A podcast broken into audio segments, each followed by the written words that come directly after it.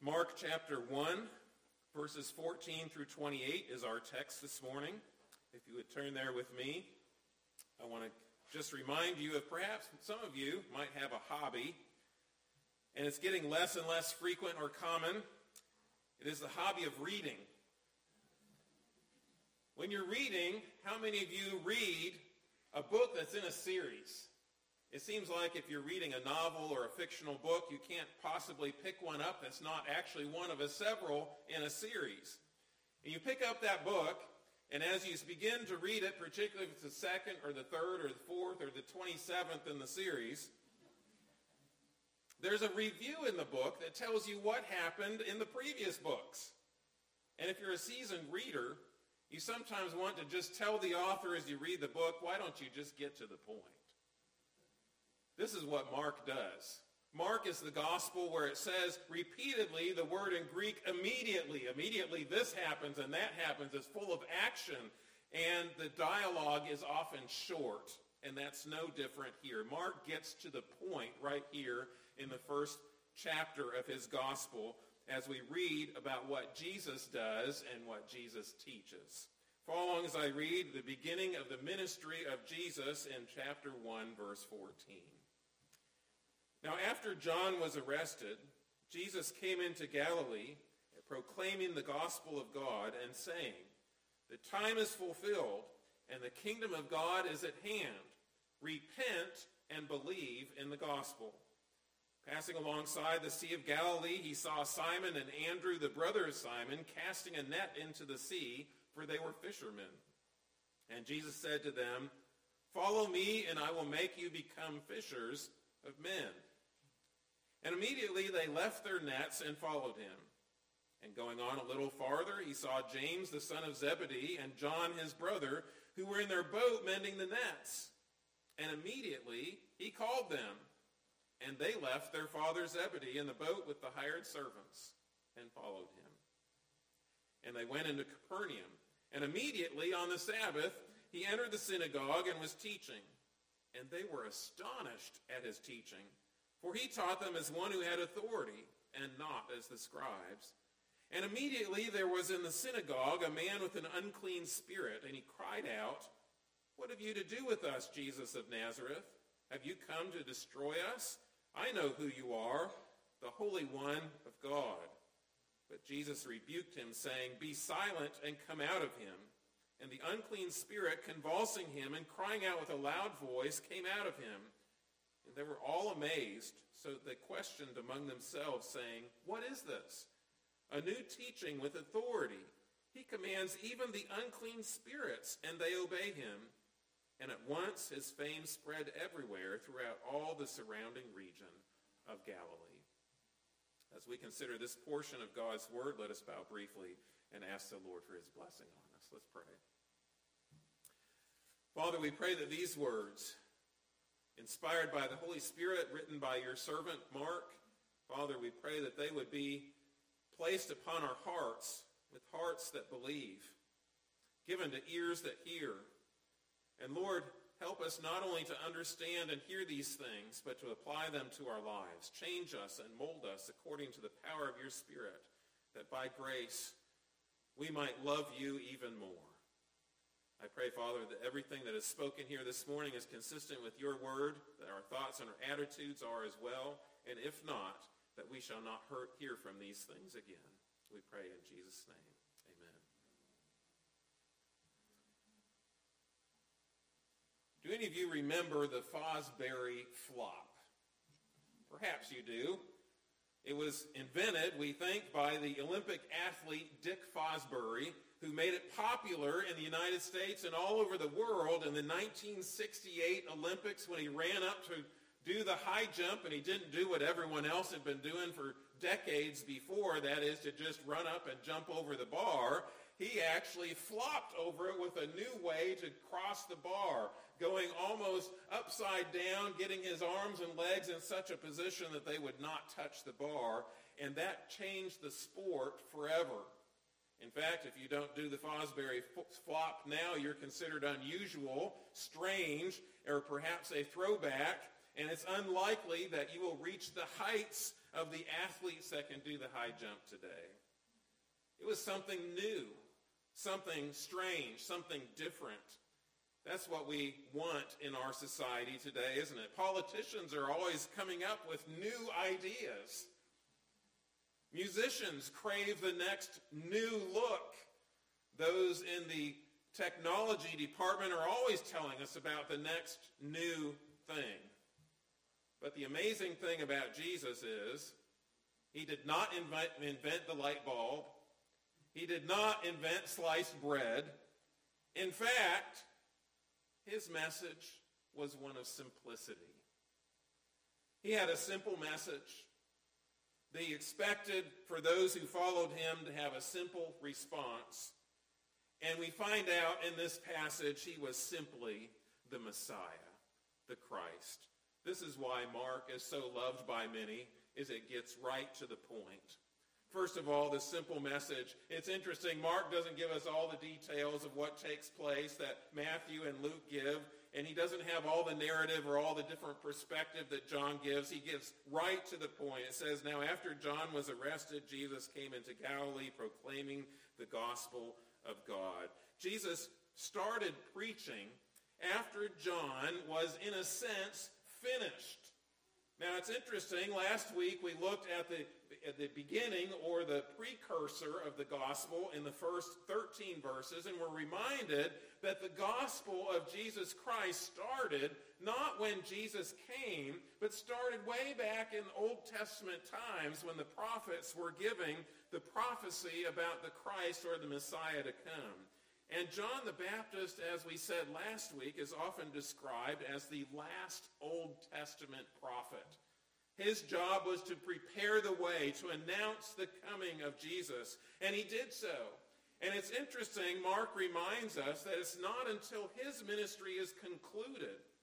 He's arrested by Herod, and we know the end of that story. We know that Herod will decap will have uh, Mark or, or have John the Baptist decapitated, and he will die and be one of the first martyrs of the church. But until his arrest, Jesus did not start his ministry. Why? Well, it's because now was the time. When John's ministry was complete, it was time for him to begin his ministry. And here is the first sermon that he gives. And it says that he's proclaiming the gospel of God. The time is fulfilled. The kingdom of God is at hand. Repent and believe the gospel. Now, is it possible that Jesus used other words as well? Yes. I don't think he just stood up for a few seconds and gave a sermon. I think there were other words that were used as well. But Mark gives us the shorthand version here. And notice the description. It's the gospel of God. That phrase is not used very much in the scriptures. It's used in Romans chapter 1 when uh, Paul is opening that letter to the Romans. It's used here in this place. But it's a simplistic understanding that God has good news to give his people. And this good news is, first of all, in this, the time is accomplished or fulfilled. What does it mean here? Well, Mark is reminding his readers this didn't just happen out of the blue. This is something that God had designed to happen from the time he created the earth and the fall took place and the promises began in Scripture to his people. The time had now come. This was not a surprise by God that his people had rebelled against him. It was not a surprise that the world was falling apart in rebellion. It was not a surprise that all of creation was groaning, longing until the time when the sons of God shall be revealed. It just now was the appropriate time in the Roman Empire when people could go from one end to the other fairly freely, when there was freedom to proclaim the gospel in these places, when it was before the printing press and before social media and all those things, so that we don't get caught up in the pictures and videos of Jesus. Here it was right in the time when God had designed for it to, to take place. The time was accomplished. And then the second thing is the kingdom of God has approached or drawn near. The kingdom of God has drawn near or is at hand according to our ESV translation. Now, what does he mean by saying that? A lot of people look up the idea. What does it mean that he's saying the kingdom is at hand? Does that mean he's saying that it will come quickly in my lifetime? Does it mean it'll come when I come back? What does it mean? Now, of course, we understand one of the ways it means that is now the king is here. Now the Messiah has come. Now, as chapter 1, verse 1 said, the gospel of Jesus Christ, the Son of God, is here. But there's significance here. First of all, the significance of this in the past is this. God has been proclaiming that this kingdom would come for centuries. He has been sending his prophets to tell the people to repent because this time was coming. He has been promising them that their sins would be forgiven not because of all the animals sacrificed in the cultic system of the Israelites, but in the time when it shall be done once and for all, and shall no more see death again in the end. But it's also significant here in the present of Jesus' time. It was significant because here was Jesus to fulfill this. Here was God in the flesh.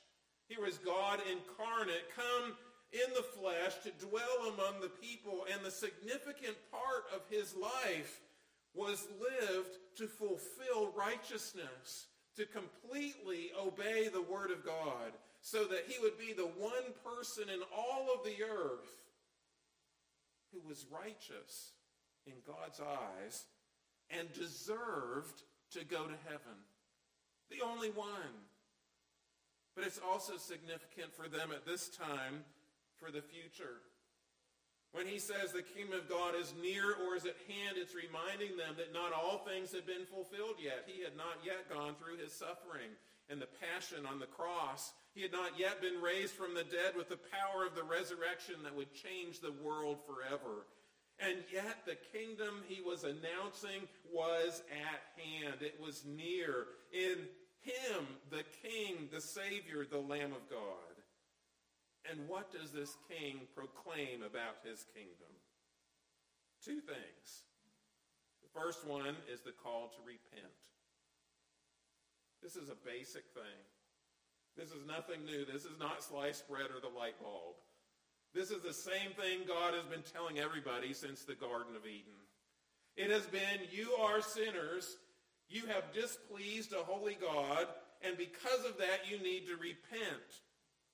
Now, the world around us doesn't like those terms, does it? It doesn't like us to use the word sin. In fact, I would say a vast number of people, if they were to come into our church and hear how many times we use that three-letter word sin, they would say, Pastor, and I've heard this before, you talk about sin too much. What does it mean to repent?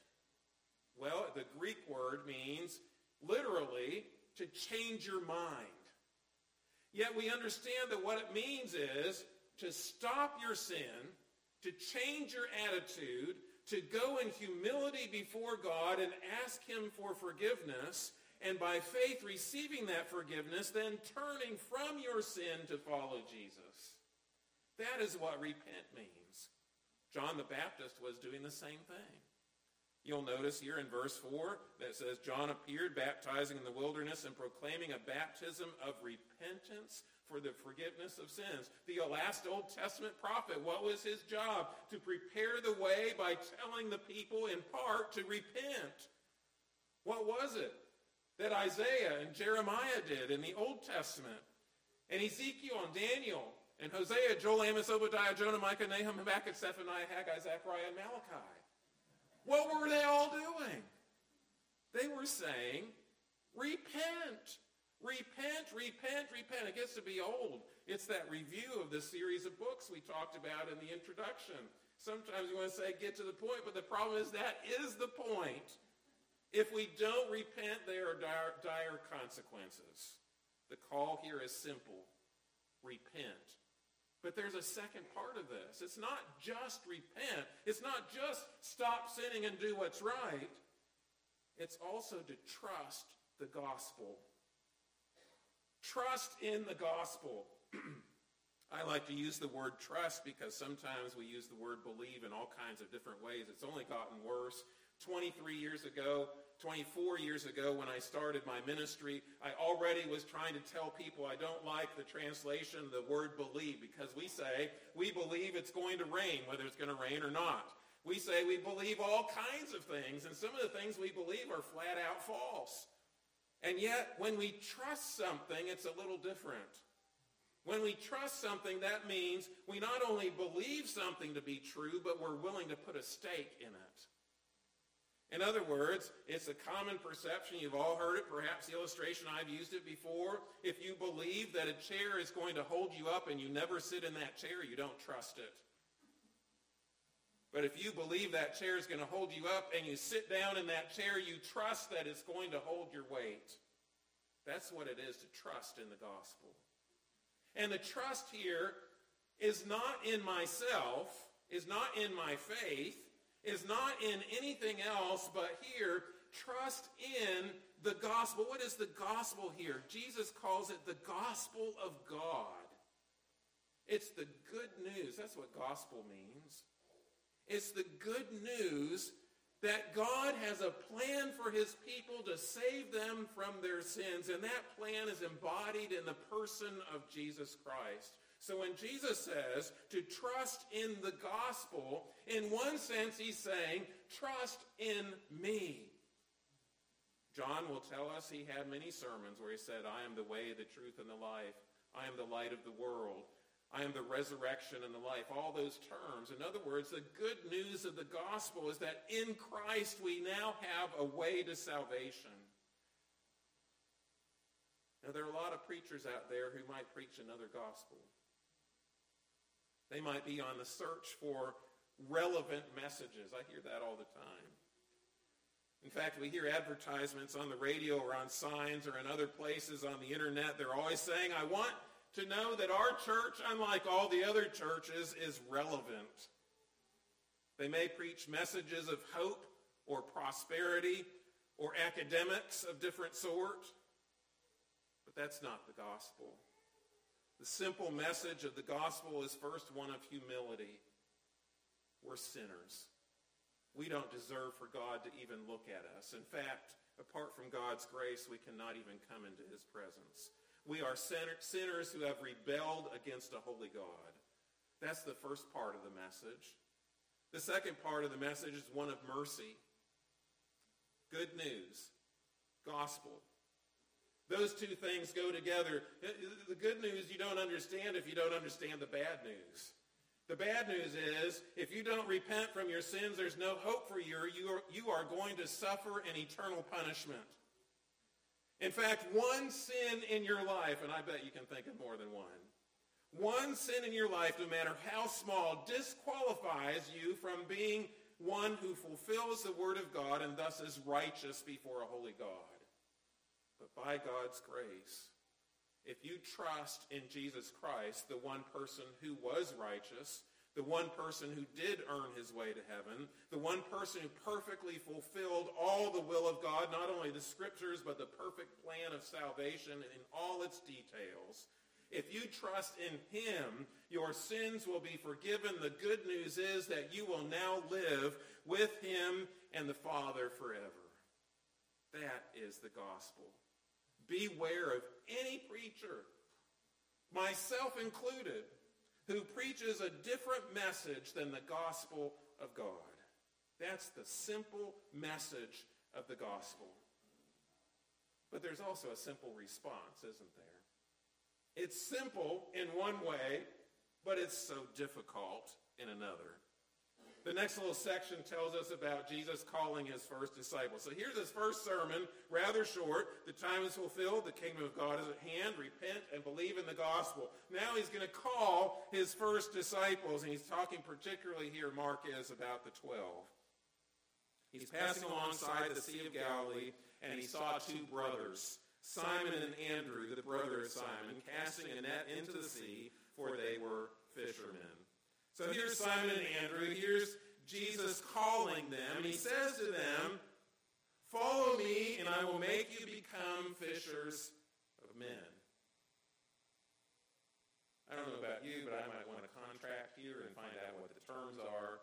I might want to know my housing arrangements. Uh, I might want to know uh, some of the things that are going on in, in the uh, idea of what it means to be a disciple. What is it? What are the things we're going to learn? I kind of want to know ahead of time the, the agenda for the meetings of discipleship and this committee that Jesus is starting.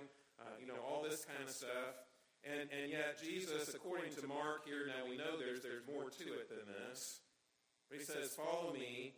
I will make you become fishers of men. Now, the background here is important. This wasn't just grabbing somebody who had no understanding of the situation.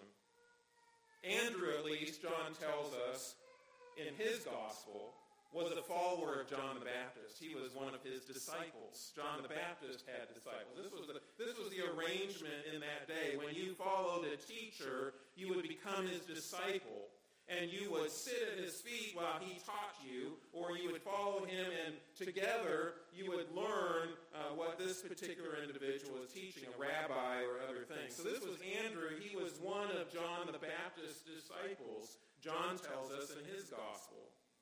And when he found Jesus, and Jesus was uh, confronting him, then Andrew goes and he finds his brother Simon to tell him that he's found the right person. So that's the background.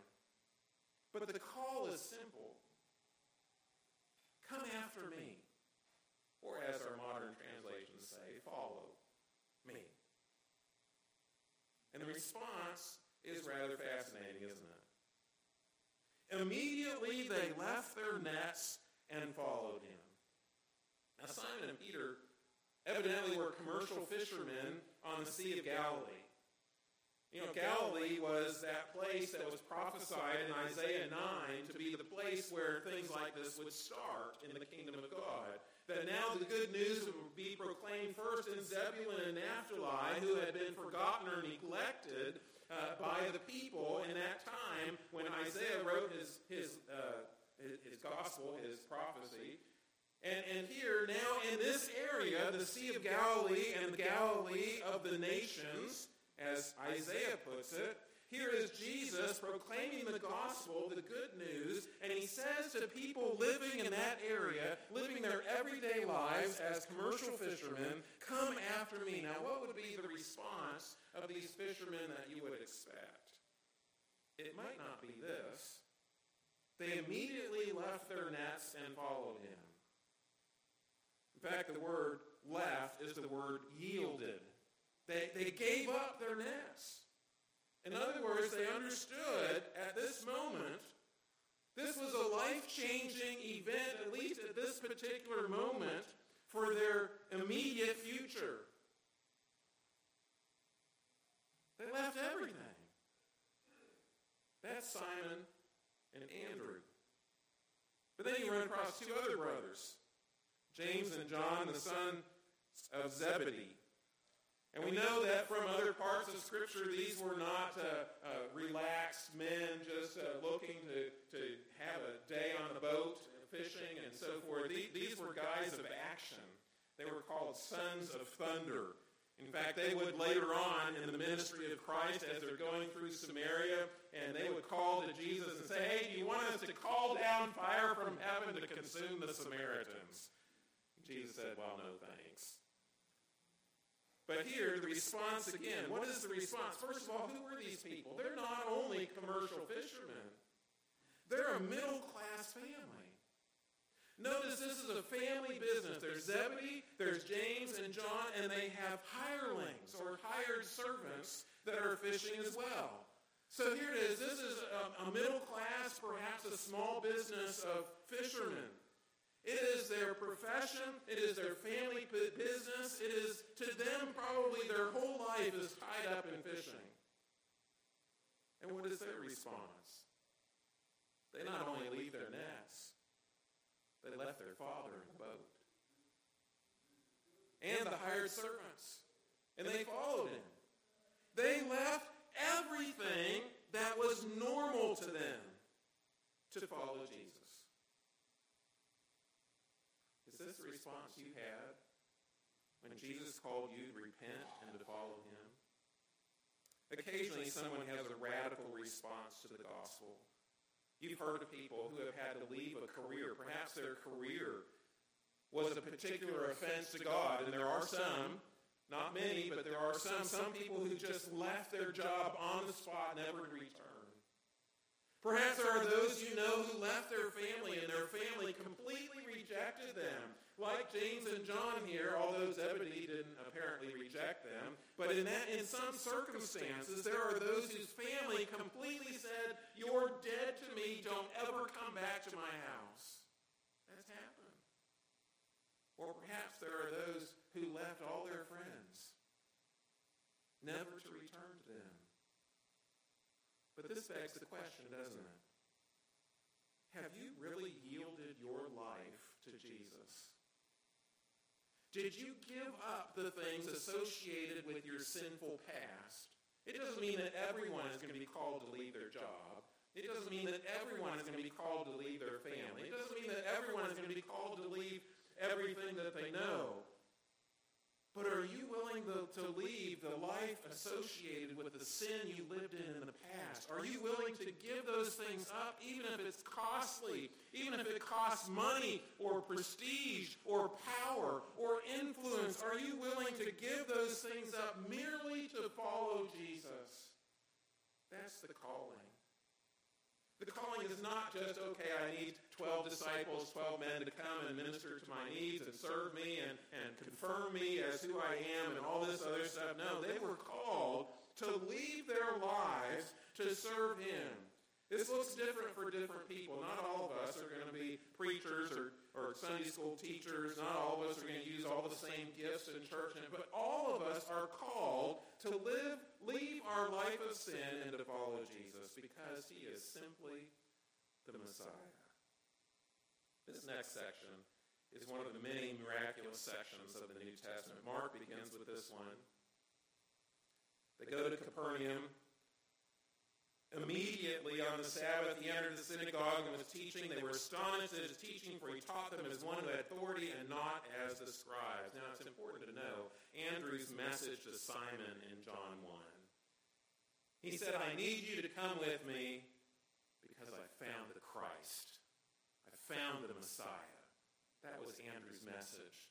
Right from the beginning, he knew that Jesus was different he knew that Jesus was Messiah. Had he been told this? Did he believe this on his own? I believe the Holy Spirit convinced him of this thing at this moment.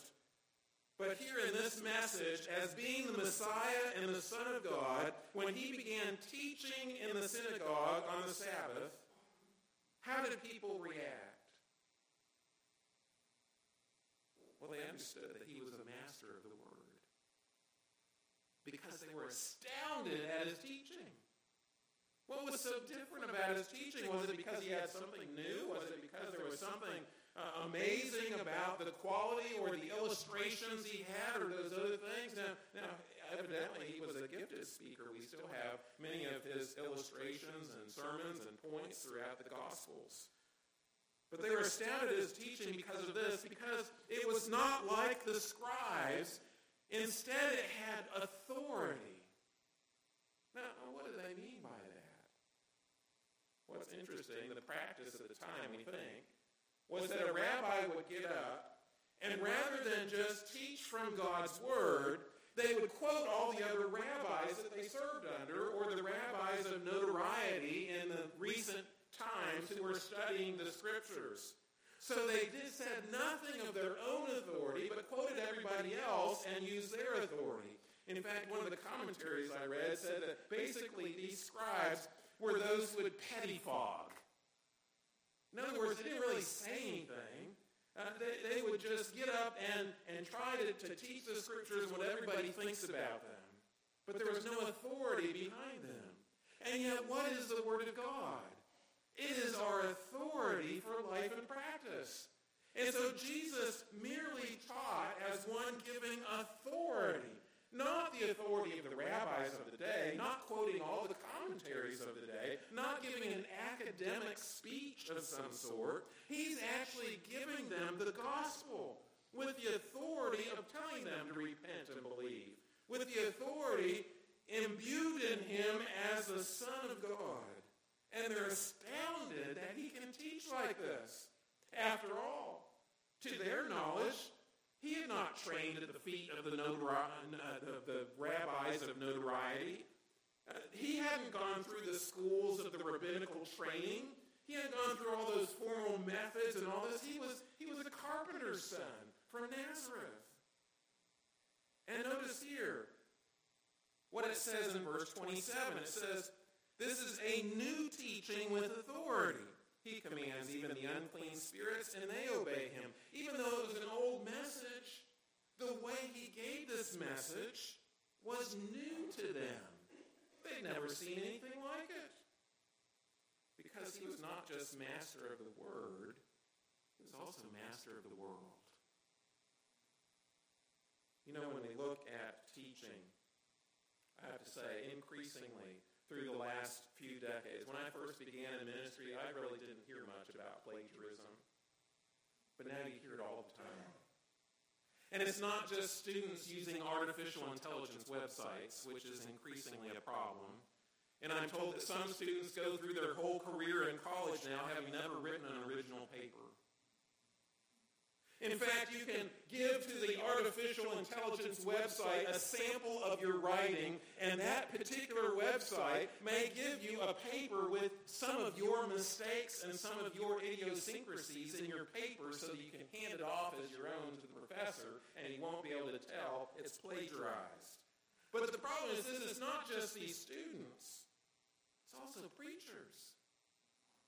Preachers are taking somebody else's sermon and preaching it as their own. They're, they're taking sometimes even the ways in which a preacher preaches, all of his hand motions and all that kind of stuff. And, and they may look exactly like someone else, and there are people who have come into the pews of a church and recognized that that sermon that was preached was preached somewhere else by somebody else. And why do they do that? Well, one reason they do that is because perhaps they can't think they can live up to those who have preached before them, and it's an idea of authority or power or other things. But really, it's because, in essence, we believe that preaching is not necessarily the thing that changes people. It is not the Holy Spirit inspired number one method for bringing people to Jesus Christ in the minds of those who plagiarize. In their minds, it is something that they have to do to gain glory or notoriety for themselves in their own charisma, in their own academic training, in their own ideas. And the temptation is great because we want people to like us and to tell us we have good sermons. But Jesus taught not as someone who was the rabbinic authority, not as someone who's written all the commentaries, not as someone who is known as the great preacher in the United States of America. He taught as God's messenger to tell the gospel of God with authority. The authority of the Holy Spirit and the Word. And this master of the world was recognized even by unclean spirits. Here he comes into the synagogue, and this man cries out, who has an unclean or evil spirit. He says, What have you to do with us, Jesus of Nazareth? Have you come to destroy us? I know who you are, the Holy One of God. You see, he was even recognized by these unclean spirits that he had the power to destroy. And how did he have the power to destroy? Because his identity was the Holy One, the Holy of God. Because of his holiness, because of who he was Son of God. Even these unclean spirits recognized who he was. And his authority was unlike all the authority of those who'd gone before him because he was the Savior. He was the Messiah. He was the Son of God. He was God in the flesh. And this is realized not just by these demons, but when you read through the rest of the story, you notice that they recognize this by observation. These observers recognize this. Jesus rebuked this guy, saying, Be silent, come out of him. And the unclean spirit, convulsing him and crying out with a loud voice, came out of him, and they were all amazed. They questioned among themselves, What is this? a new teaching with authority. Commands even the unclean spirits, and they obey him. These observers recognized in his rebuke when he said, Be muzzled and depart, evil spirit. They recognized this was something different. By amazement, they said, Even the spirits obey. Haven't seen anything like this. It would take prayer, it would take effort by those who would cast out demons. We know this from other places in Scripture. They would often go in groups together and they might say things, pray things, do things to try and get these spirits out. And sometimes they were unsuccessful. And by a mere word, Jesus could say, Depart from him, and he was gone. Why? Because he's the Holy One of God. He's righteous. He's completely perfect. He has the power of God in him, not just because he's the Son of God, divine, God in the flesh, but also because he never sinned. He was righteous. In that sense, he was unique. It tells us in verse 1 Jesus Christ, the Son of God, the Messiah. He is worthy or righteous. He is set apart. To be holy is to be set apart for the purpose of God. Here's the message it's a simple message repent and trust the gospel. He calls for a simple response drop everything. This is the most important thing in your life. If you miss this moment of repentance, you're missing the whole point of the gospel. You're missing the whole point of your eternal destination. The whole point of this is to stop your sin, tell God, confess that you're a sinner, trust in Him, and follow Him. And it's because He alone, He's the Messiah, He's the Christ. Andrew was right. He found the Messiah. He's the only one. I have to say, I think some of you here today may ponder Christianity. You may associate with Christians. You may have all kinds of knowledge about Jesus Christ, and you still may not be a believer. You see, Christ's message is simple, personal, and radical. It's simple. Repent and trust in the gospel. It's personal. You must do this. Your parents can't do this for you. Your children cannot do this for you. The pastor cannot do this for you. No priest is going to do this for you. You have to confess that you're a sinner, and you have to come before God and tell him, I have no way to save myself. It's only by Christ I trust in him alone. You have to do this, but it's also radical. You understand from this brief message of the calling and from the scriptures, even from John the Baptist's ministry, where we said we saw where they would come up and they'd say, "What are we supposed to do now?" And he would say, "Well, don't cheat others, don't extort others, whatever their situation was." You see, your life should look different when you respond to the call of the Holy God. If your life does not look any different, what is it you're really trusting in? If your life does not look any different, have you truly turned from your sins? If your life does not look any different, have you really left the things of the world and given your life to Christ that you might follow him? This is the gospel of God. Simple. Repent, believe, and follow him. It may be simple, but it's the most difficult thing you're ever going to do in your life because it's the most radical thing you're ever going to do in your life. And it's life-changing. Let's pray. Father, we thank you for the gospel. We pray for the power by your Spirit to repent and believe. We pray for the power of your Spirit that will change us and mold us and sanctify us. Lord, we pray for the power of your Spirit working through your word, the instrument you have chosen. This crazy sense of preaching your word that others might hear, that your spirit might take that word and change their hearts and spur them on to a new life in Christ. What wonder, what amazement, what foolishness to the world, but what power, what glory, what awe, what marvel that Jesus is our Messiah. We pray these things